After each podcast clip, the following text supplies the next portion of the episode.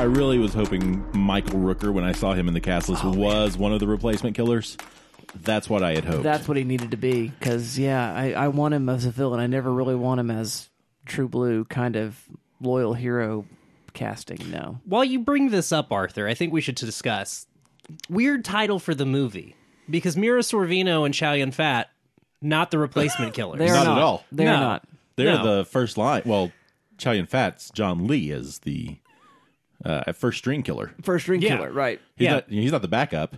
yeah, it's it's Trejo and Schweiger. Yeah, They for show up Yeah, they're the replacement killers. a kind few of- minutes of the second act. inconsequentially, but man, aren't they cool though? and that's when Dalton pointed at the screen and said, "Those are the replacement killers." you're, you're damn right I did. Hello, everybody, and welcome again to the Good Trash Genre Cast. We gather around a table, we discuss the films you'll never discuss in a film studies course. This week's film is uh, Antoine Fuqua's The Replacement Killer, starring one Chow Yun Fat and one Mira Sorvino, and also additionally one Danny Trejo and a Michael Rooker to uh, make it a full And Till house. Schweiger, you know, don't forget him. okay. You know, he was an inglorious bastard. He- he- yes, he was, um, and he's in this movie. Was later. Uh, and so uh, we're we're doing a new marathon. We did an anti-trash marathon back in January, in which we uh, did crime films of an anti-trash sort. Um, now we're going into Asian action crime thrillers that are good trash in America. in America, American with Asian cast members. Yeah, I don't know what we're gonna call it. Some of them might be Asian American. Arthur hasn't told us what movies we're doing yet, so they might just be Asian actors working in the states. It could be, but Mys- crime. mysteries abound. Crime. but but but but crime. What kinds of crime, Dustin? We're gonna take a bite out of it. oh, we are. Thought crimes. Only thought. crimes. No, I think they do real crime in this movie. what? I think a real crime happens. thought crimes aren't real crimes. No, I'm, I'm totally confused.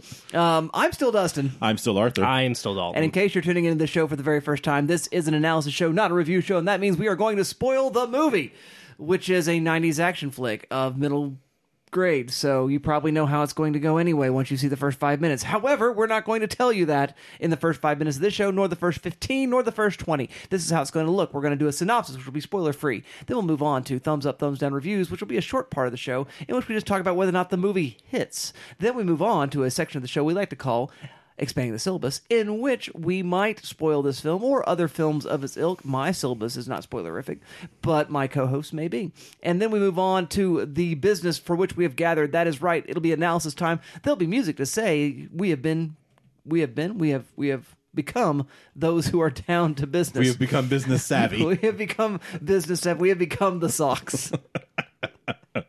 and that's when the business happens. Okay, enough said. Arthur, you got a synopsis to delight us with? Uh, do I? Yeah. Um. Yes, I did. Excellent. After failing to complete a hit for a local triad juggler named Terrence Wei, uh, John Lee attempts to go on the lam back to China to protect his own family.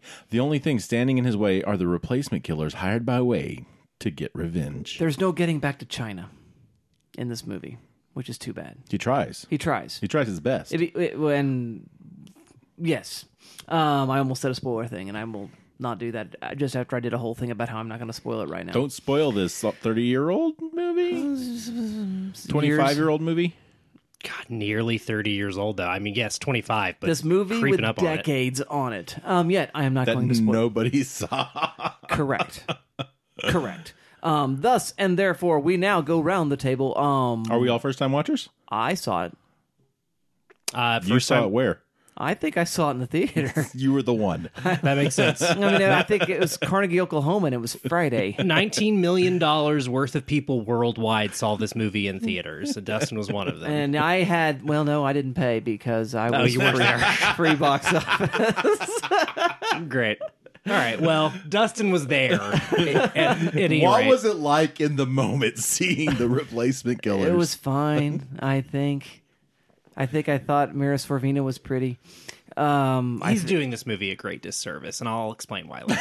okay. I have thoughts. Well, it's not a You're good. gonna have some I, I heavy don't know. lifting. I've got, yeah, I've, I'm, I'm prepared. I'm, I don't know why you the world on disagree that Mira Sorvino Yeah. was pretty. I'm no, well, and of course, Mira Sorvino. When you Sorvino's said I'm doing the movie disservice, I think that's one of the greatest services of the film. Is I- well, Mira I'm- Sorvino's and her I mean, performance. it is a great Mira Sorvino performance. There's not very many of those. No. But no, Arthur's right. I am standing under the squat rack, prepared to lift up this movie as best I can.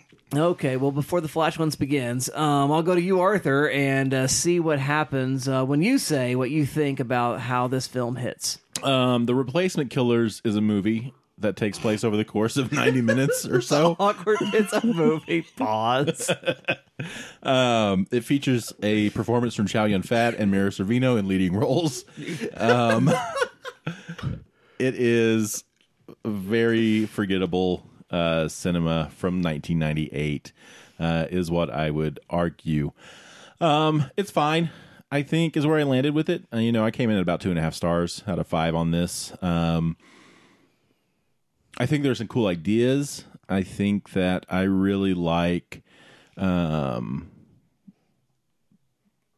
probably Mira Sorvino is like the MVP of this movie. I, I, I think Chow Yun Fat's good, but he's just kind of a stoic hero. And like, you know, there's not a lot going on there. He's not as interesting as he is in Hong Kong stuff. Yeah, Yeah, I mean, he's a, a solid hitman, I'd say. I, I really do think Mira Sorvino just absolutely kills it in this in this role, um, and, and that's kind of the uh, thing I dug the most about it. Uh, I, I it feels just about the movie lacks character. It's Fuqua kind of doing John Woo, uh, but not really, I think, in an effective or engaging way. Uh, I think we see a lot of those kind of hallmarks, a lot of the slow motion, um, and not to great effect, I don't think, here. Uh, again, Michael Rooker's here, but I really did hope he would show up as a villain. Um, Danny Trejo is great, and the other replacement killer. Till Schweiger. Yeah, Till Schweiger, I forget uh, what I know him from, but he's just been with me for as long as I can That's remember. very funny. Yeah. Um, and they just kind of, you know, again, kind of show up inconsequentially for, for being the titular uh, bad guys. Uh, they don't really get a, to do a lot. The arcade thing's kind of fun. Uh, there are a couple of fun moments uh, where they have to go get some guns, things like that. Uh, but otherwise, I, I just don't know that it has a lot going for it. I think you can see some signs of, of strength from Fuqua's action direction uh, from here but overall, I, I think just the the screenplay was in a first draft, and it could have used a couple more drafts, a few revisions, and just some kind of personality to to beef it up, and maybe Fuqua can make, make it his own, you know, in, in a way that doesn't feel like he's just playing the hits of another director or, or aping another director. Uh, so that that's where I'm at, kind of uh, blase on, on this one. So uh, unfortunately for the replacement killers and for starting this marathon. Excellent. Thank you very much for that, Arthur. Dalton, do you have your feet appropriately placed so as not to um, injure yourself? Do you have your belt on? Your weightlifting I've got, belt? Are you belt, wearing- I've got got the your belt belt? on. My hands are chalked. brother. My knees are not going to go over my toes. the Macho Man Randy Savage pays a visit. Uh, look, I can't disagree with anything Arthur has said. It's, it's all pretty much accurate. It it is, you know, it's Fuqua's first feature film uh, after doing bu- literal buckets and buckets of music videos. So he's he's ready to break into film, and he's talked. You know, there's interviews out there you can see, you know, pull quotes from him talking about this being an exercise and working with the studio and, and starting to understand how that studio filmmaking process works and just not having the full control that he would have liked to have had. You can definitely see that it it feels like a chopped to pieces movie. It, it feels like a we got to get this under ninety. Um, and, and Arthur, I think you're so right to say that he he definitely he is he's studied the John Woo filmography. He's he definitely you know the the camera in this film feels like Fuqua's working from that that you know um, hard boiled uh, the killer template. You know he he's at City least aware. Fire, yeah, he's aware of what John Woo and Chow Yun have done together, and and I think this film is really interesting in in its place in late 90s American action cinema as sort of a herald of things to come, right? This is pre The Matrix, pre Crouching Tiger, pre John Wick, all of these things that like become hallmarks of American action cinema that are very much inflected by Hong Kong action cinema. This kind of feels like a not necessarily a Rosetta Stone, but definitely like an early standard bearer. Now again, it's kind of a weak film. There's not a lot of meat on the bone here but there's there are things that are competent. Now, you know, Fuqua knows he's got a movie star. He knows to shoot Chow Yun Fat, give him those those big glorious hero angles, shooting him really low from the moment we we get started. The the action, you know, is chopped up a little bit. You know, you there's moments where you're like, ooh, it feels like there's probably like some some beats from this action set piece on the cutting room floor. But you know, there's some cool stuff. The I think the car wash shootout is very effective. I think that's kind of interesting. Um, I, there there are more than a few. Uh, again, the arcade you bring up, I think the movie theater is also effective. I think a lot of that that final stretch of the movie is is mostly works. but yeah, it's kind of it's kind of flat. You know, it, it lacks personality. Sorvino and, and Fat are like good together. They're they're mostly working. I like that the movie doesn't try to like make that be there be like romantic or sexual tension there. It's just two people working together, and I think that is the right call for this film to make. But it definitely feels like it's it's lacking jokes or it's lacking more visual flair. You know, eh, and. It makes you wonder like, what does Fuqua do with more budget, more control? Is this a more successful first feature? But as it stands, it, it is you know an interesting experiment in bringing an international action star to the states because this is also Chow Yun Fat's first big American role, and so from that you know that frame of reference it is like it's interesting if, if only as an historical artifact but I, I definitely agree with you i think this leaves a lot to be desired I, three out of five for me you know i'm a little warmer on it than you are i think it's a fun watch it's short mercifully It is. uh, and again, Sorvino's great. There are not a lot of good Mira Sorvino performances. She just didn't work a whole lot before you know her career kind of fizzled out, and Yeah. she seemed to be more interested in other things. It's hard. It's always hard to tell, especially for actors of that generation, female actors of that generation. Like you know, there's just so much like not getting cast once you hit 35. So it's it's hard to tell how Mm-hmm. much of that is a disinterest with the industry or the in- industry being disinterested in her. Well, but- she's also talked a lot about Weinstein and his impact on her career, Yeah, possible impact true. on her career as Yeah. well. yeah, I'd forgotten about that. So- Yeah, that makes sense. But yeah, I mean, this and Romy Michelle kind of, kind of a what if of you know what could she have done? You know, and I think that's For really sure. interesting. To And think they've about. come She's so a mimic close. as well, isn't she? I think so. Yeah. right after this. Yeah. Uh, well, fun fact: she's actually shooting this at the same time she's doing ADR for Mimic. This is a fun. All right, I didn't know we would get to this story. Wild.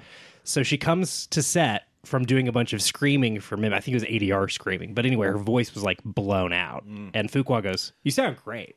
You should just do that."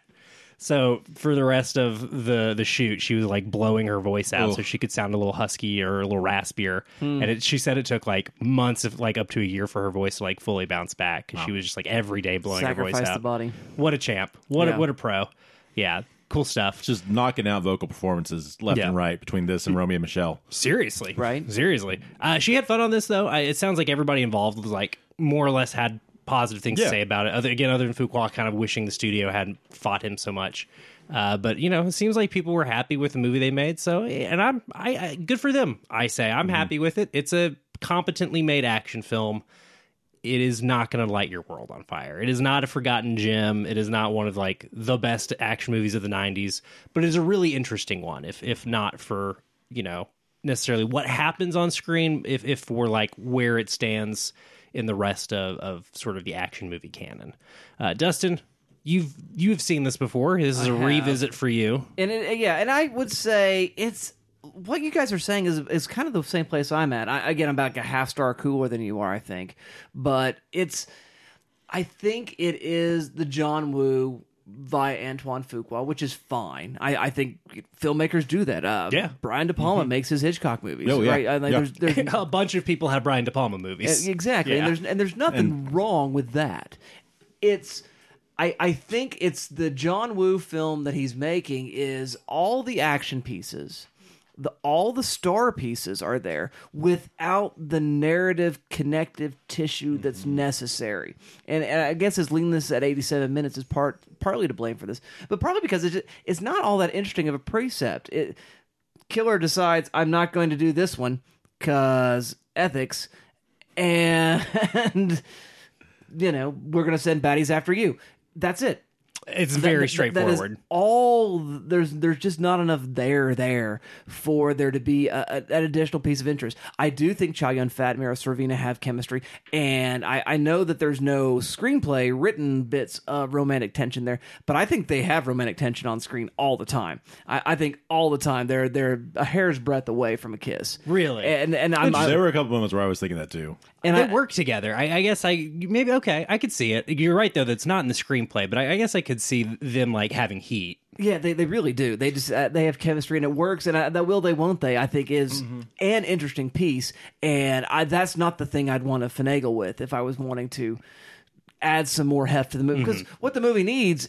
I mean, again, it's got all the weight and all the characters. What it needs is just that high concept, silly bit. The well, John Travolta's wearing Nick Cage's face bit. it needs uh, John Travolta has stolen the nuclear weapons bit. It's it, it, it's just lacking that one little piece of whatever John Woo will end up doing with some of his later filmography in the states. That this movie just has action piece after action piece. Actually, has already done. Broken Arrow, Face Off. These have already come out by Are the they- time uh, Replacement Killers hits. Oh, you know what they have. Yeah. And so I, I don't know Yeah. why they missed that piece then because this that's a lot of what makes those movies work. But for some reason, There- go ahead. Well, I was gonna say there's also a way in where you make John Lee a much more complex, dangerous character early, mm-hmm. because we don't. We think he's not killing. Spoiler alert. Uh, we think he's not taking a shot on Michael Rooker. He's actually not taking a shot on Rooker's kid, Yeah. Right. and that mystery is resolved later. But he's already already set up kind of as a good guy to begin with. So I think if there's a way we have like ten minutes at the beginning, we make him a little badder. Mm-hmm. He's I mean he's doing very questionable ethical things, so that when he doesn't pull the trigger, we're like, what what stopped him? Mm-hmm. Right. So there's a little more bite I think into that tension as well. Yeah, and, and I don't know. It's just that sort of thing that these movies tend to need is the the sort of time clock kind of thing. There is a sense in which we know how long he's got to get some stuff taken care of before they figure out where his family's been relocated to in in China. And so there's a little bit of that sort of countdown, but it doesn't really ever quite have the payoff. We need more of the family. We need more of something along those lines for it to work. And so that's that's really the the, the sort of small component that the movie needs because otherwise the action sequences work and uh, the cast of characters they all work. Uh, Jurgen Ponchow, Prenchow, whatever, great villain, great heavy, uh, and uh, great face for this kind of stuff. I mean, they- they've got the perfect sort of you know setup for something to work. It's just there just needs to be a little more story and more jokes. Jokes is always helpful in these kinds of movies, Sure, sure. and uh, that's that's what it ends up lacking. But otherwise, uh, as as Dalton said, a, a very very well made action movie. It's just it lacks the thrills, it lacks the emotional investment, it lacks the participate the participation of the viewer in what's going on. Because I totally understand exactly everything that's going on, and there's really no even when they reveal the one little bit about who the actual shots to be taken at, that doesn't really change much. It's No. still a bad thing to shoot a you know a guy in front of his kid instead of shooting the kid in front of the guy. So I mean, you know, there's a moral, you know, uh, greater magnitude of one to the other, but both are pretty awful, and so I, I'm not invested if that makes sense. Sure, I think he's really good in that scene. Actually, Yeah. I think Fat is like really Red-eyed compelling. and- yeah, where yeah. he decides not to do it. Love him in that scene. Yeah, yeah. But I'm with you. Like, it lacks, barring all the other stuff you've mentioned that it could have. It lacks the action chops to like the the, the sort of truly balletic levels of carnage that we get in something like Hard Mm. Heroic Boiled. bloodshed Yeah, kind of the, the standard stuff, that John Woo would do. Yeah. Yeah, it's just like it's not quite that over the top. It's not quite that.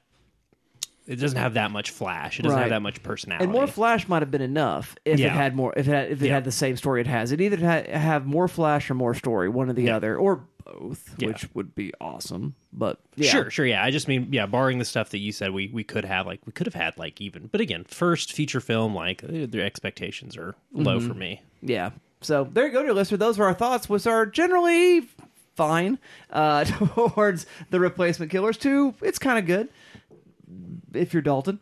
And there you go. That's where we stand on this. We're going to move on to the next part of our show, which is called Expanding the Syllabus. And Arthur is going to tell you what that's all about. Expanding the syllabus is a thought experiment wherein we, the hosts, assemble an academic course or module within a course based around the assigned viewing for the week and adjacent texts. That could be anything from books and articles to tangentially related films and stories. Correct. That is exactly what that is. Um, do you have a syllabus ready, my friend? I do. Uh, you know, we often talk about uh, the year 1999 in film uh, and, and its kind of high peak uh, output. Uh, but I think 1998 is a really interesting year too, and I think that's what I kind of want to look at because, again, we have you know Fuqua doing his big feature thing here. Uh, Chow Yun Fat kind of doing a big uh, English language thing here, uh, and I think there's just a run of really interesting things going on in 98 that really is kind of and, and probably even starting in 97 if we look back and, and kind of get into that uh, that really leads us to 99 and so i think i would want to look at some movies from 98 and talk about those and, see what's going on there and, and maybe look for trends or uh, just anything that kind of sticks out. And so, uh, starting with some strong action, uh, we're talking Armageddon, we're talking Deep Impact, we're talking Enemy of the State, uh, we're talking Small Soldiers. We got Blade, who kind of, I mean, singularly refocuses Hollywood to think about comics again in a serious way, which plants the seeds for eventually Spidey, X Men, and the MCU. And so I, I, think there's just some really interesting things going on. Uh, again, Michael Bay kind of at the height of his powers here in '98. Uh, um, Tony Scott doing a lot of stuff, working with Will Smith here, uh, kind of collaborating and two kind of mega powers uh, in action uh, film working together. I think there's some really interesting swings as well. Uh, the Truman Show sure. is in '98, a, a, big high concept philosophical comedy, which sort of shifts the way we look at uh, Jim Carrey. Uh, we got Psycho from Gus Van Sant and his uh, odd experiment to shot for shot remake Hitchcock's classic. Uh, we have What Dreams May Come, a very existential, high concept, surreal uh, life after death tragic comedy with uh, Robin Williams, grappling with death and what may be out there. and then Terry Gilliam and Fear and, Fear and Loathing in Las Vegas.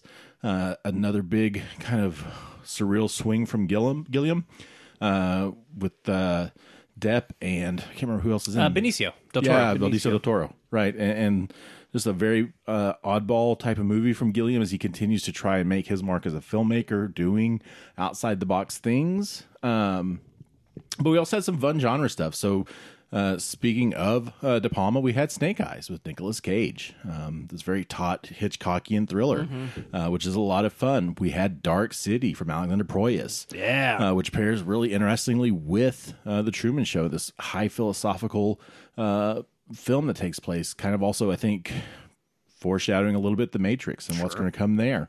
Uh, we have Rounders with Ed Norton and Matt Damon. Uh, we have Out of Sight with two movie stars just smoking with chemistry. Uh, we have Denzel. Uh, he's got a few that year. Uh, he's got he got game, but he also does Fallen. Uh, which right is a lot on. of fun here on this show. Big fans and big supporters of Fallen here at the Good I Trash mean, Genre Cast. God, he got game and Fallen in '98. God, Denzel just always be watching Denzel. I'll always be watching Denzel. What a hitter! You don't know what kind of move he's going to make. No. Uh, and then we also got the, uh, the the eternal classic "You've Got Mail" with Tom Hanks and Meg Ryan, kind of putting a cap on their relationship and their working relationship as far as mm-hmm. that '90s period of rom coms goes.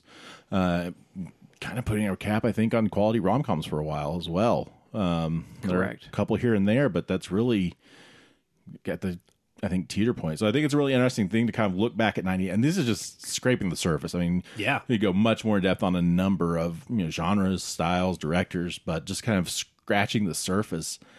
There's already a lot of really interesting ideas floating around in, you know, the America's mind in the late 90s before we even get to 99, which feels like a big culmination of these existential questions about capitalist ideas and Americana and who we are as a, a, country and a nation and what that looks like, big picture. And I think 98 is already kind of setting that up to really begin exploring those questions much more in depth in 99 and in 2000. Uh, and, and, then, you know, we get the rug pull in 2001, which kind of recalibrates everything. Um, and I think we're finally getting to a point now in 2023 where we're starting to kind of get back into some of those more reflexive types of ideas and questions in film in a lot of the same way that we were in 1998, 1999. Very good, very good. Thank you for that, Arthur. Did you have a comment? No, I'm just fascinated by 98 as, you know, again, as Arthur kind of teed it up, 99 is sort of, I mean, there's a book called Best Movie Year Ever, right? Like, mm-hmm. and 98 is sort of the interesting little brother that's or kind of been forgotten. The, the prologue, right? Warm yeah. up. Yeah. Yeah, yeah, yeah. yeah. It's, it's an exhibition game. Yeah. Yeah, yeah, that's totally. that's a cool way to think about it. All right, Dalton, do you have a syllabus prepared for the replacement killers? yeah, I've got two pretty thin ones, so you're getting two for the price of one this week. Uh, the whole time I was watching replacement killers, I couldn't stop to think, man, there are a lot of movies, especially in this era, but really in all movies of all time, a lot of movies where an assassin is the lead character, where the main job is hit person or hired gun. And I was just thinking about movie jobs. Hit person. Hit person. Well, again, you know, you got to hit How ladies. Very 21st century of you. You're goddamn right. Uh, it's just interesting to me. Like, I was trying to think of other movie jobs that feel. I mean, look, do people get paid money to kill other people? in the real world? Sure. I do it for fun. You can do it for But whatever are they reason. Chow Yun Fat? Exactly. Are they John Wick? Are they Chow Yun Fat? Are they uh, Angelina Jolie? I mean, you pick pick whoever. Yeah. Are are they uh, Jean Reno?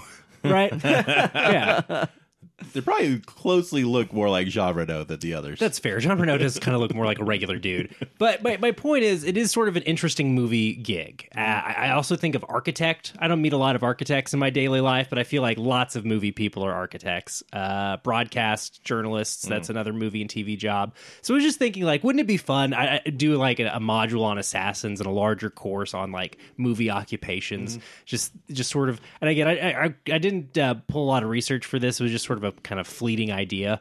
But I, I, I do think there's a plenty of movie jobs that like get recycled a lot. You brought up You Got Mail. I think bookstore owner. That's a, a deep well they pull from. Author. Yeah, author, of course. You ri- writers of any kind. Yeah, yeah. Yes, uh, you, you get your sports writers, your journalists. Yeah, all all sorts of writers because. Of course, Well, a screenplay writer loves to write about a writer. writers, yeah. exactly. Uh, so I thought that was interesting. The other idea was just, of- course, very simple but I think very worthwhile course on Anton Fuqua, uh, a exceptionally prolific music video director before he even makes the Replacement Killers. But again, maybe I, don't- you know, you kind of it's easy to forget like just how many action movies of of you know mixed quality, but like just how many hits he's got. Uh, the last decade alone, you know, he's got Olympus Has Fallen, two Equalizer movies, um, the Magnificent Seven remake, and that's just like last decade. He's also got Infinite, which is sort of interesting for going straight to streaming reasons uh, from this last decade. But you know, of course, in the aughts, he's got My Beloved Training Day. He's got Shooter with Mark Wahlberg. He's got the King Arthur movie where they, they tried to make a King Arthur movie about like, hey, what if we did one how it was about the Romans? Yeah, and how King Arthur was about was you know in Roman times. What what if it wasn't magic? What if it was history? I don't know. That's an interesting movie nobody remembers. Tears of the Sun with Bruce Willis. Anybody remember that one? I remember that it happened. I don't think I Yeah. saw it. Just a movie about special operators. Because in the early aughts, you could make, if you wanted to make a movie about special operators, you did not need a true story. You could just make one. Mm-hmm. Uh, they have a movie just called Navy SEALs from the 90s. I don't know if anybody remembers this one. I recall it happened. I thought you might. So I, I just think Fuqua's got an interesting career. Um, I didn't see it. you didn't see it? I had a friend who was in love with it. Uh, Charlie Sheen's in that one, I think. Yeah, Pretty sure. it's kind of a Brat Pack kind of. Yeah, it's it's, it's crew. Brat Pack adjacent for Yeah, sure. I remember they call the sniper God, which is kind of funny. Right. Yeah, I did see it. you did see it. Gosh, I did. Anyway, so that's Tears I of Tears of the that. Sun is definitely Navy SEALs adjacent for sure. Uh, God, Tears of the Sun's a weird movie, but I think Fuqua's got a weird filmography. It there's you know it is sort of mostly action movies Mm-hmm. with some variants. You know, he's got Southpaw in there, a boxing drama. He's got Bait in there, which I haven't seen, but I don't think is an action movie. I think that's more of like a, a uh, thriller of some sort. But I, I just think he's got a really interesting career as sort of undervalued filmmaker, uh, considering like the caliber of talent he's consistent. I mean, he's worked with Denzel a ton. He's worked with Marky Mark a ton, which obviously I think there's a disparity in talent between Denzel and Marky Mark, but they are both big names, and I think that alone makes makes Fuqua's career interesting. I didn't realize he did Emancipation. Oh God, that just came out. That's right. I forgot. Oh Wow. yeah, yeah. So there you go. I think just thinking about like where he's at right now in his career, two streaming, direct to streaming, but big swing direct to streaming movies, Infinite and Emancipation And The. Guilty. The Guilty. I don't know about the Guilty. Jake Gyllenhaal. It's a remake of the Swedish German. I don't know about this. Huh? Is he's another- like a he's like a it's a Danish film remake, but he's a Okay. uh, like an emergency call operator. Oh, and he's I think yeah, I do remember through a- this. yeah, yeah, yeah. That was for a streaming service. has Netflix. No kidding. Wow. So there you go. So he has sort of at, entered an interesting phase of his career, and I think that alone, you know, he's he's been a big filmmaker for about 25, 30 years now. So uh, kind of examining where his career is at kind of tells you a lot about his generation, his class of filmmaker, and you know what kind of movies they're having to make at this point, and the sort of the uncertain times that we're in with with uh, American film distribution and, and production. Dustin, how on earth would you manage to teach the replacement killers in an academic setting? So I think when I get the opportunity to teach my dream martial arts cinema course or Hong Kong cinema course, which will be martial arts cinema, uh, when I get the chance to do that, I think I would do a section on stars and star personas, and of course Bruce Lee and Jackie Chan get their own time for all of that. But I thought I might do a little section or a little module within that course in which I would talk about these Asian stars moving to America. Since I'm so glad I did. I thought about this and I wondered if you would, right? so Chow Yun Fat, this is his 1st sort of major American feature, uh, and and look at a couple of those examples of that. You know, we don't really have one with Bruce Lee because Warner Brothers is a co-producer on uh, Enter the Dragon, and so it's a weird kind of thing because it's mostly a Golden Harvest film that just sort of getting distribution from Warner Brothers, but really a, a true kind of we are doing this thing together. The money's there, and it's all kind of planned from the outset. Although Robert Clouse is a Warner Brothers director uh, when he comes in, so I, I was thinking about Rumble in the Bronx from 1990 with uh, Jackie Chan, uh, and looking at that film, that's sort of his big American breakout there. Uh, this film with Chow Yun Fat, and then finally, I think we would take a look at Jet Li's first major American performance, which is as a villain in Lethal Weapon 4. Well, you know, you've also got uh, Michelle Yeoh as a Bond girl. Oh, you know, you could do um, that in Tomorrow Never Dies. Tomorrow, uh, I don't know. No, that's the, the one after that. It's one of the Brosnan. The Day after tomorrow. It's the second Brosnan one, whatever that's called. It's Goldeneye, and then whatever that movie's called. And that's, One Life to Die. Die Another Day is the last one. I will get Tomorrow on. Never Die is the one with Denise Richards. Okay, so it's the one before that. But wait, no, maybe it's. I'm gonna get on this. But I- I- Dustin, you, know continue. how James Bond subtitles sound like soap opera titles, "The Days of Our Lives," "Young and the Restless." yeah, I, I just want to point Die that out. Die Another out. Day. Die another day. Yeah, one life to live. That anyway. There's, but yeah, Michelle Yeoh would be a good example there. Um, and you might even think about uh, Cynthia Rothrock, who is an American actress who really made her bones in Hong Kong, and her appearances here in the states. And so you might think about other ways in which those transnational flows go both ways.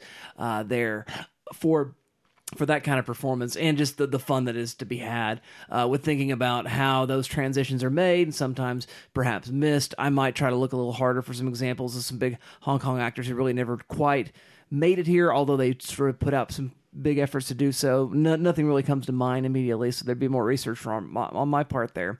But that would be the the general uh, gist of the effort there in a in a larger kung fu course, uh, looking at star studies specifically here before we get into more action and uh, just the mise en scène stuff, or talking about the various theoretical approaches, uh, especially regarding race and gender, which are of course the sort of major issues there, and uh, the the huge specter of the icon of Bruce Lee, about whom I'm writing many many words. Um, did that today, and um, I'm sleepy. So there you go, dear listener. Your syllabus just got much. Mm-hmm. It was Tomorrow Never Dies, It was Tomorrow Never Dies. and the plot of Tomorrow Never Dies is bananas.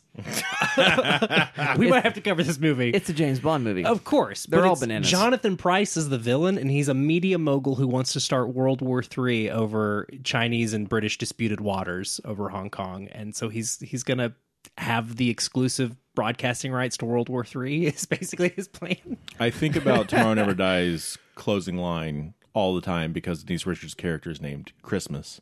Different movie. Is that? What's It that is- one? That one is the one after this. This is The world is not enough. Yes. No, never mind. But I know exactly what you're talking about, Arthur. As the world turns.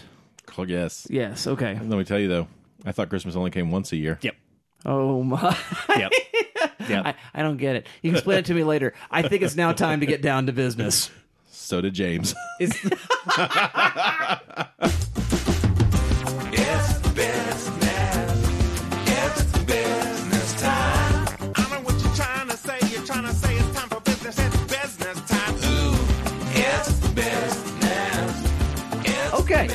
Um, we're gonna talk about the replacement killers now. Go. Uh, so you've already you you say that as if we haven't already done some talking about it, and I think we've already kind of explored some of the interesting, you know, places that it holds in in moviedom, right? Some of them. so we'll see you next week. I, I don't know. I think this. this What's the big E on the eye chart here? I think the big E on the eye chart is Chow Yun Fat. It is Coming to his, America? his first U.S. film. It is part of this larger wave of, you know, the Hong Kong handover is about to happen within the next five years in 90 well, cinema. I think it Rush had- Hour is in it 98 already as well, happened. too. It's 97. Is it 97? Oh, Mm-hmm. shit. You're Yeah. right. I was thinking it was like 2000 for some reason. You're right. Okay. So there you go. there's this interesting period in the mid to late 90s where you have a lot of mainland China and Hong Kong action stars coming to work in the States. You already mentioned Jet Li and Jackie Chan, Michelle Yeoh, Chow Yun Fat. Again, mainland versus HK cinema, that's a whole conversation we don't have time to get into, but you have actors who are working in one or both of these industries coming to the US or, you know, in the case of Michelle Yeoh, US UK production in either case, it's really interesting. And I don't know if you can say anything larger about the Hong Kong handover. I don't think so. But it is interesting that action cinema like is kind of entering this this sort of uh, pan Pacific period right here in the mid to late nineties. Well, it's it's a way in which it's doing the thing Hollywood has always done, in which it looks at art cinema or global cinema and picks up little things that are unique or distinct and pulls that into the blob that is the Hollywood machine. And so I think looking into uh, Asian cinema and, and especially in the martial arts films and what they're doing over there, you know, we we had our fair share of them. You know, we had Steven Seagal, we had Chuck Norris, we had uh, the imported Jean Claude Van Damme, right? And so we had martial arts, but it wasn't really anything kind of compared to what you know the wuxia stuff looked like Yeah. and what Jackie was doing, and there was something just very dynamic and distinct about that style and that that that look. And so I think bringing that in, and I mean, really on the you know cusp of this, Crouching Tiger becomes a huge hit right around what ninety nine is that 2000. 2000 so i mean it's kind of riding that same wave uh, to really bring that mainstream american success Well, that's a real shift there that happens as well because there's this indie sensibility with that particular film Yeah. being the sort of artsy that, that opens up the door for uh, Zhang Yimou and Yeah. House of Flying Daggers, Hero, which has already been out and sort of re- redistributed at that point, and the that's that sort of moment in which uh, Asian storytelling methods are moving more wholesale rather than Yeah. sort of being adapted to American forms. but there's a i think a way in which you know those few years that Mm-hmm. we've we've kind of acclimated the american audience to a kind of different style of cinema and, and action Yeah. Oh, and especially this, which is like so different from, say, wuxia, right? The, the heroic bloodshed, the, Yeah. the the guns akimbo, sliding down railings type shit that you get in hard boiled is is so indebted to like American, you know, action films and ultraviolence and, and, yeah, yeah, And, and yes, Peckinpah, and you know all those guys in the '60s. But right, it's like so much its own thing entirely, and and so much of this movie, like the sliding across the the ground on the the mechanics bench, that's that's Hong Kong cinema. Yeah. I mean this this movie is doing stuff that just American movies weren't really doing yet. Yeah. with, with, as far as like It's heightened a bit it's a little more artistic in delivery it's gunfights with sort of the ethos of It's gun martial kimbo. arts. Yeah, exactly. It's guns akimbo. It's it's gun fu. It, it is sort of what we will get the kind of the synthesis of in John Wick about twenty years prior. Yeah. yeah, and I, I think it is really interesting in that regard um, because I, I'm trying to think of another movie that. I mean, I guess unless you're looking at Face Off, which is a John Woo film, I can't really think of another American movie in the '90s where somebody's diving through the air, firing multiple, firing multiple guns at once. Uh, which you get in this, you get in Face Off, and you don't really get again until The Matrix. yeah i mean that's the thing cited by nick frost in hot fuzz Yeah. right and yeah i don't know that that's i mean is that a, is it i mean maybe in bad boy Mm, there might be some of that in Bad Boys too. Yeah, but i mean bad boys 2 is Yeah, this right I mean, exactly. I'm not sure about Bad Boys 1. Bad Boys One is ninety six, four or Oh, five. it earlier? It's four or five, I think. But I, I don't think that there's any. Yeah, I don't think there's any diving through the air. I think that the sort of the kind of the hallmarks of Hong Kong gun cinema like aren't there yet until we get again John Woo's work and Yeah. then this. I, I just think it is really interesting how it sort of changes what what American action films are looking like. Uh, and then, you know, and Dustin has talked about this a lot in his his both on this show and in his writing that he's doing for his his uh, doctoral work. I mean the the sort of the adoption of Asian action cinema by American action cinema is is a really interesting trend that lasts. I mean, is ongoing. I guess you could say. Uh, I can quote Vivian Lee, one of the premier scholars on transnational globalization of cinema from Asia. I was I happen to have my computer with me today, and Nice. uh, a, sp- a spotlight search uh, provided me with this: East Asian cinemas mute. Uh, East Asian cinemas are um, Rather than a designated homo- homogenous freestanding regional cinema, this understanding of each Asian cinemas refers to a mutating network of film practices at the intra and inter-regional levels. It also means that the cinemascape of East Asia is engaged in the geopolitics and the conflicting national discourses that make territorial and ide- ideological claims on the region. What she's saying here is that there's this interesting flow in which East Asian cin- cinema itself is always this sort of mutating, combining um, process itself, and then that mutated, mutating process, uh, mutatis mutandis, comes across to the United States, and it continues to do that same kind of mutating there. And uh, I think that's pretty fascinating. Yeah. Um, and uh, just the ways in which this cinema um, is itself not stable. It- it's no, because we're talking about multiple national Right, cinemas, right, right? yeah, and Like it- Korean cinema, Japanese cinema, Chinese cinema, Hong Kong cinema, right? Uh, And if you go to a Hong Kong movie, you'll see all of those cinemas in an individual film originating in any of those individual regions. And that's what is, uh, I think, what we find so interesting in America is the way in which, when we see these films now, how they begin to sand their own edges off and how they begin to emphasize certain pieces from certain of those regions. And, and again, playing mix and match, making the Mr. Potato Head of the movie even more uh, strangely Frankensteinian, but also weirdly it works uh, when it happens. You go again, going both ways. You see these actors also going to Hong Kong and making great films as well. So anyway, um, fascinating stuff. Read Vivian Lee, read Gina Marchetti um, if you're interested in more of that stuff, uh, dear listener, on uh, transnational globalization. Nerded out. All right. Um, Thank you for that. I mean, that's what you're here for. Uh, So, it's the only reason why I came.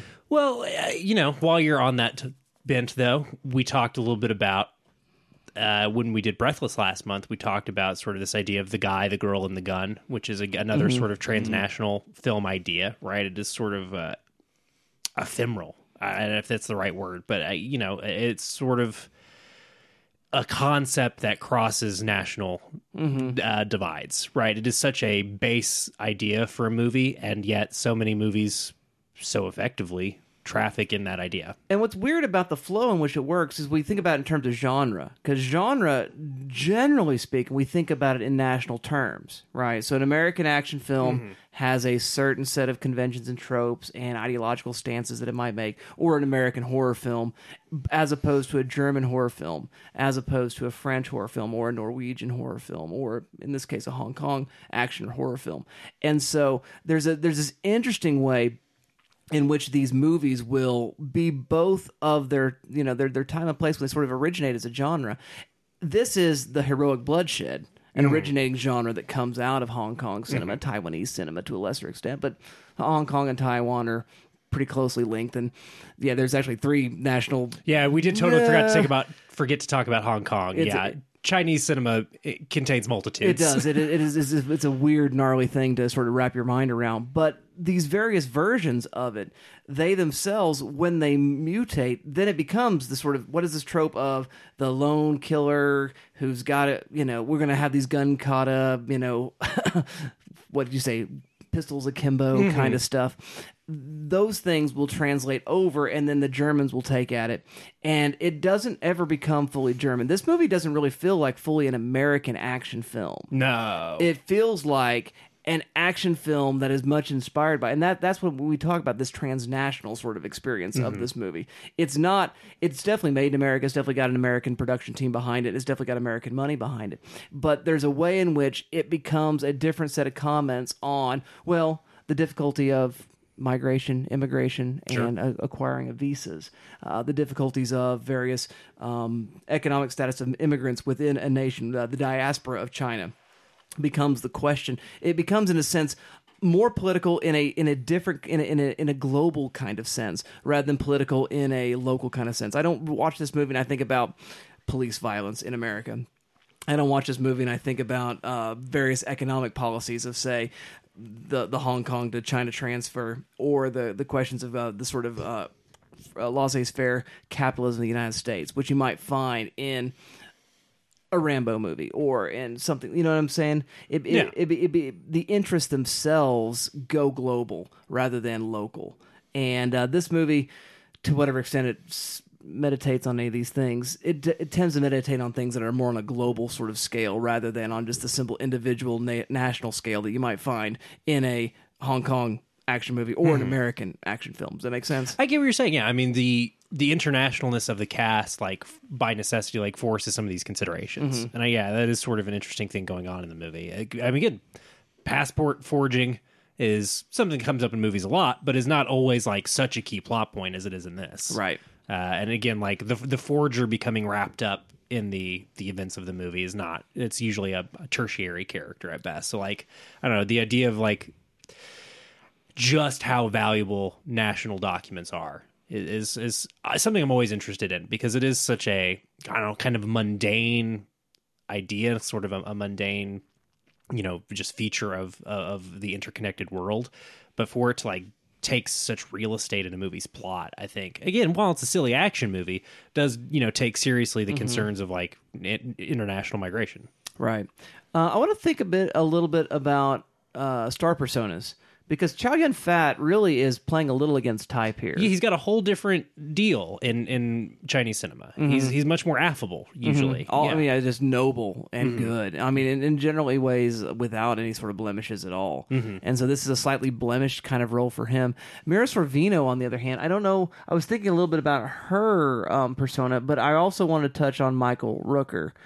And really think about what where Rooker had already done Henry Yeah. at this point. Yeah. Um, and I would assume that he had only done films of its ilk at the time. And it, it, it seems to me that one of the challenges that the film has, other than its villains, uh, which it casts perfectly, it seems, um, that with that the familiar faces of the villains, not all the villains have familiar faces, but those that do, Danny Trejo, this is what he does. Like I expect this from Danny Trejo, you know. So Yeah. there's there's no real challenge He- there. He's on his way to becoming a household name already in the late '90s. I think Yeah. he's already showed up in all of these uh, Robert Rodriguez movies that were all hits. You know, he's he's working with a lot of. Um, he's in Anaconda in a very memorable opening scene. Like he's starting to become like the Trejo we all know and love is sort Right. of a, a, a go-to household name. and, and Rooker just seems to be again in that sense miscast in the same way Chow Yun Well- I mean, or there needs to be written differently. I, I'm not I- sure. I which. don't. Rook, I mean, I'm Rooker's a heavy character actor I'm with for you, Arthur. twenty years. I mean, nobody knows Michael Rooker until Guardians. Yeah.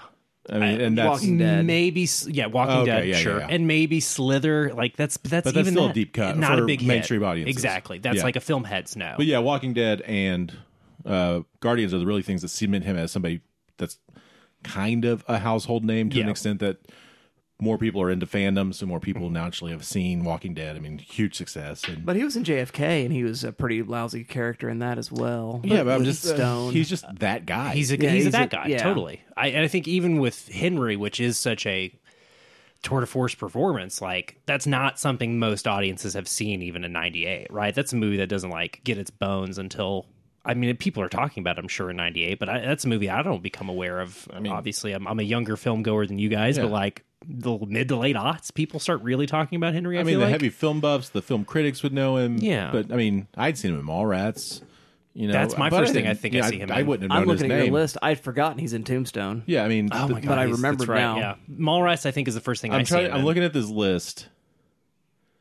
And he's an authority figure there, right? Isn't he like the mall security in in Mallrats, or like or the owner or He's the, oh, that's right. He's the owner because he's what's her dude, Doodle's uh, dad. Yeah, yeah, yeah. I mean, I, I mean, I was into film in the late 2000s. I didn't see Slither until later.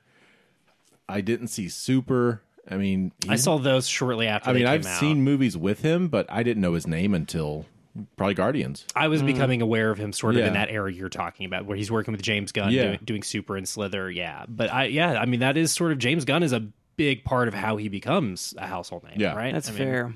Yeah, But I, again, I was just I was thinking when when we are watching this here in 2022, Sure. 23, and that cusp of the time gap that is recording with podcasts. You're listening to this in 2023 though, and that association that we tend to make with that character.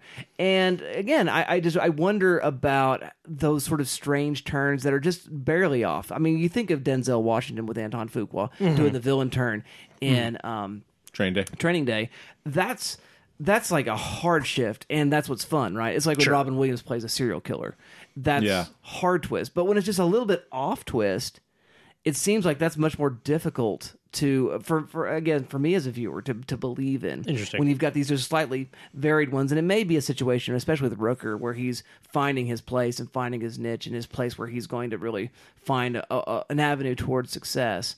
But again, it's just it's, it's interesting to me that that's that's the, the choice is being made because Well- I tell you what, Denzel makes consistent choices. Yeah. Until he absolutely breaks it. Mm.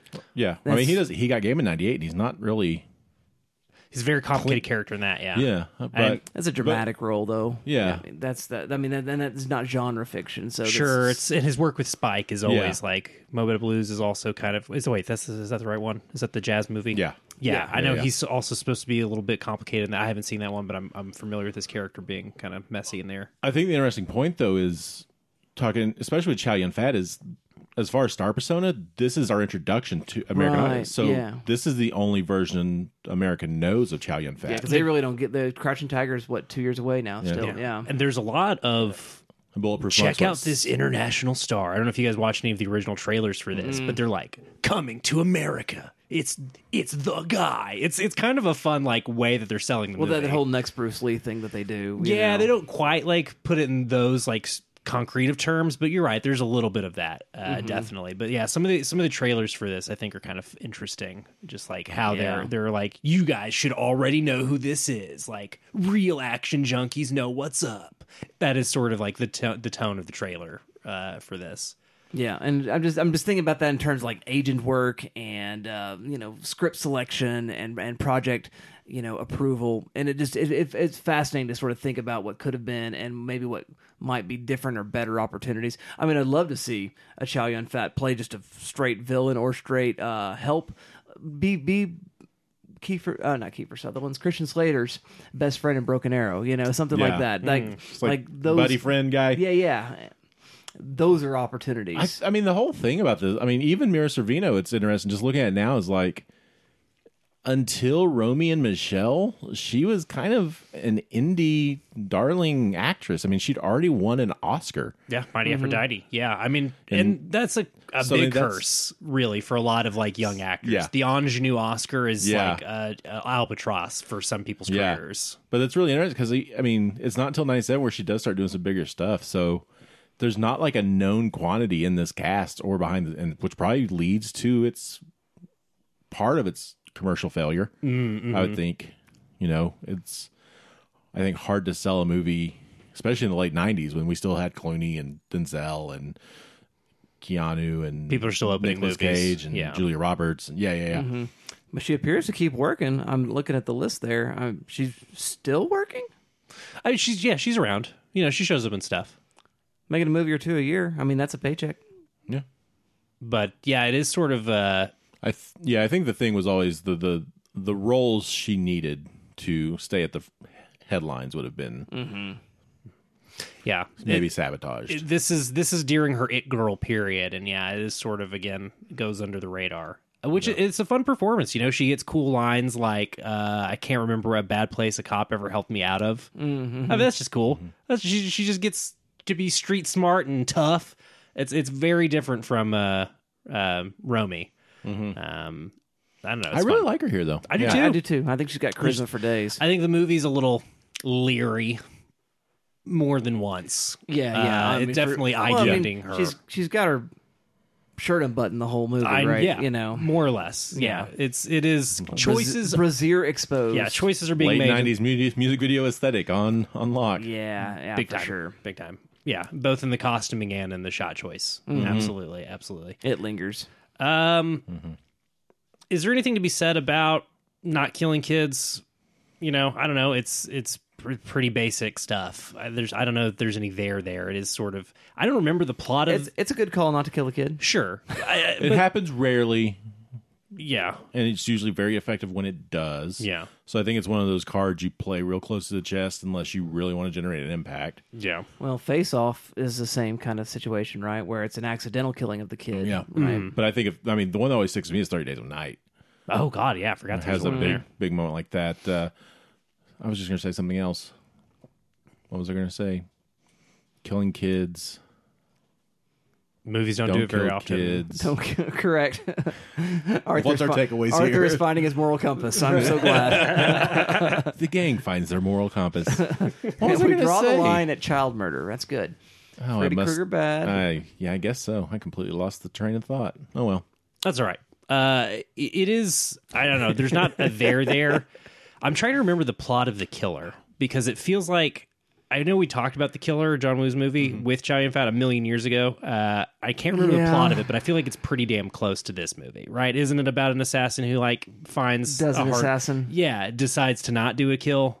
That's what it's about. isn't Feels it? right. Yeah. Yeah, I can't remember if it's about a kid or not, but it is just I don't know if the, the I don't I don't kill women and children. Don't ask me to do it. If you do, now you're my enemy. That's some pretty classic like movie hitman stuff, and I I don't know. It's kind of boring. I, I want there to be. I want to get excited by that. I love the the acting. I love Chow Fat's performance in the moment where he's like just like the, the close up on him taking his sunglasses off. And he's just like, he can't do it. And it's not really telling you like what he can't do or why he can't do it. Like you said, it, mm-hmm. it plays the reveal of who his actual target was pretty close to the chest. But I think he's really compelling in that scene. And while it works more or less as a character motivation, I think having Rooker be an actual character and giving him some stuff to do, like, while I I think it's all compelling enough, it is sort of really basic stuff. Mm-hmm. It does. It is one of the aspects of the film that makes you want for there to be more, as we've talked about. I think the other the thing I lost earlier, the the, the thread I lost was uh, we don't see a lot of violence in cinemas anymore. Uh, we we get a we get a shootout here in a theater, Mm-hmm. but that's kind of reached Yeah. bomb on a plane levels of stay away from it. Uh, Mm-hmm. Big movies, time. but it, it feels like one of those meta things that pops up. You're like, maybe pay attention to the, the the shootout in a movie theater. You know, is that the correlation of violence in movies? You know, that kind of discussion that takes place. I don't know if there's anything here with that, but There's Last I thought Action about it Hero because you in just the don't see it a lot anymore. Well, I mean, there was the big the recutting of that gangster movie, Gangster Squad. Gangster Squad. Thank you. Couldn't remember the name of the Yeah. film. After the um, Yeah, Bastards is probably the last time it's effectively done. yeah. And then we get the Aurora In- shooting. yep. Yeah. Yeah, Which yeah. After 2012, changes guns that. in movie theaters are not a thing on screen. yeah. Yeah, big time. You're you're right that this is sort of a a, a hallmark of a bygone era Yeah. for sure. Uh, it, it was jarring uh, to watch. Definitely, I, I, I remember thinking, yeah, you're not making this today. Yeah, I did too. I, I'm glad you brought it up, Arthur, because I thought about it when I watched the movie and I'd kind of forgotten about it. Um, that's also again one of the more compelling action scenes. I think that's really so. well shot. I think you know the bad guys, the, the the two scariest villains in the film show up. Right, the titular replacement killers. They get to do bad guy stuff there, and you know very narrowly are defeated. Mira Sorvino is written as a very bad shot throughout all this as well, which is a little frustrating. Well, she's a hacker, not a shooter. Yeah, but I agree. It would be nice to see her. She's conveniently bad. yeah. Darn it, Jim. I'm a hacker, not a shooter. I'm, I'm a hacker, not a sharpshooter. Yeah, that's what shit. Oh, man. I really like her setup. I don't know. I really like that character a lot. I do She's too. fun. I like her little office at the beginning. Like that's just a fun Never heard of her. You Jack know, Jeep spot kind of thing. Yeah. Totally. Yeah. I don't know. It's yeah, fun. The sort of the, I, the I want to see the movie she's working on. She's got all that film hanging up in her uh, like little dark room. I want to. I want to know what experimental or whatever kind of movie she's making. She's working on an eight millimeter. That's big. It's big. It's 35 millimeter uh, stuff that's hanging there. It's. I think those are for passports. That- no, surely not. I think it's I think it's just for photography. documents. like yeah. like like it streams. No, that'd be like it would be, it'd be thousands of pictures.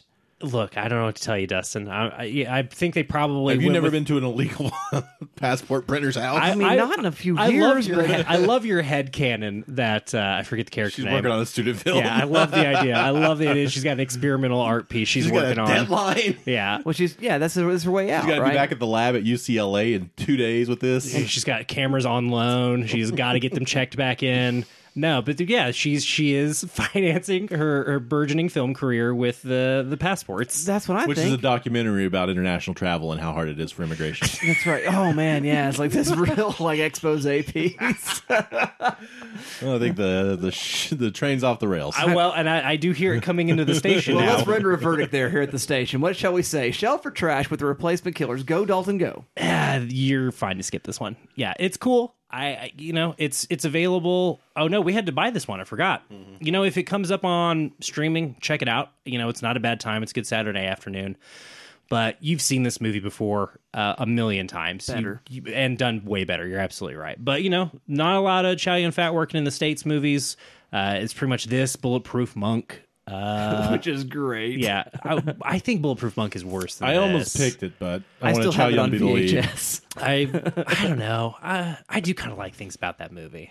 I remember really it really appealing to me. Anyway, what, that movie exists and is weirder than this probably. Which is always better. This might be better, but that movie's weirder and that is worthwhile. So yeah, this is fun, but it's definitely not shelfable. It's it's going very gently in the trash. very good, very good. What do you say, Arthur? Shelf or trash?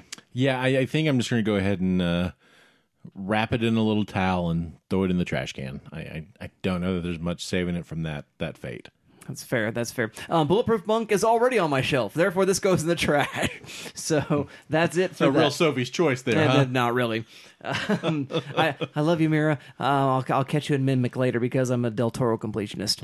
But um, there you go. Uh, for all of that, dear listener, that's the end of our thoughts on this film. But Dalton will tell you how you can tell us your thoughts. That's right. If you were one of the $19 million worth of people who saw the replacement killers in theaters, you can send us your thoughts. Or seen it since. or seen or it- nineteen million dollars. Yeah, or or if you have $19 million.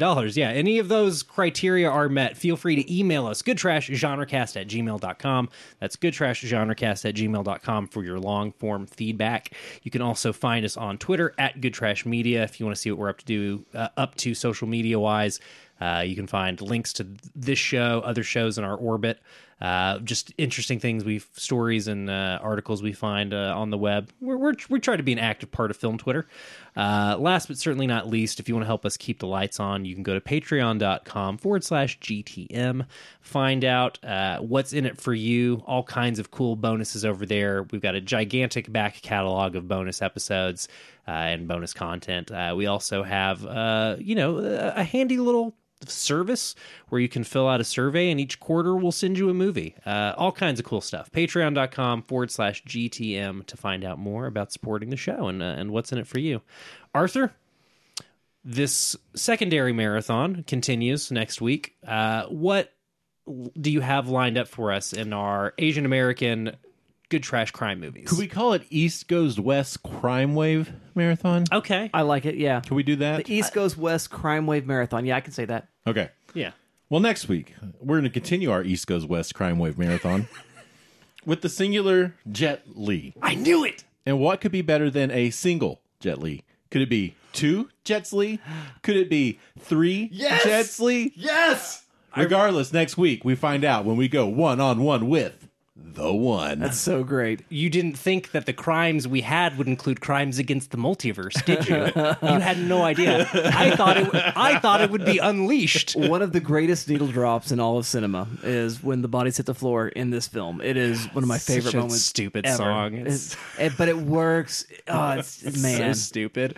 This movie's dumb as hell. I I haven't seen it in a million years. I'm so excited to revisit it. I've watched it very recently. Uh, I'm very excited. you keep watching. We'll keep talking. And We'll see you all next time.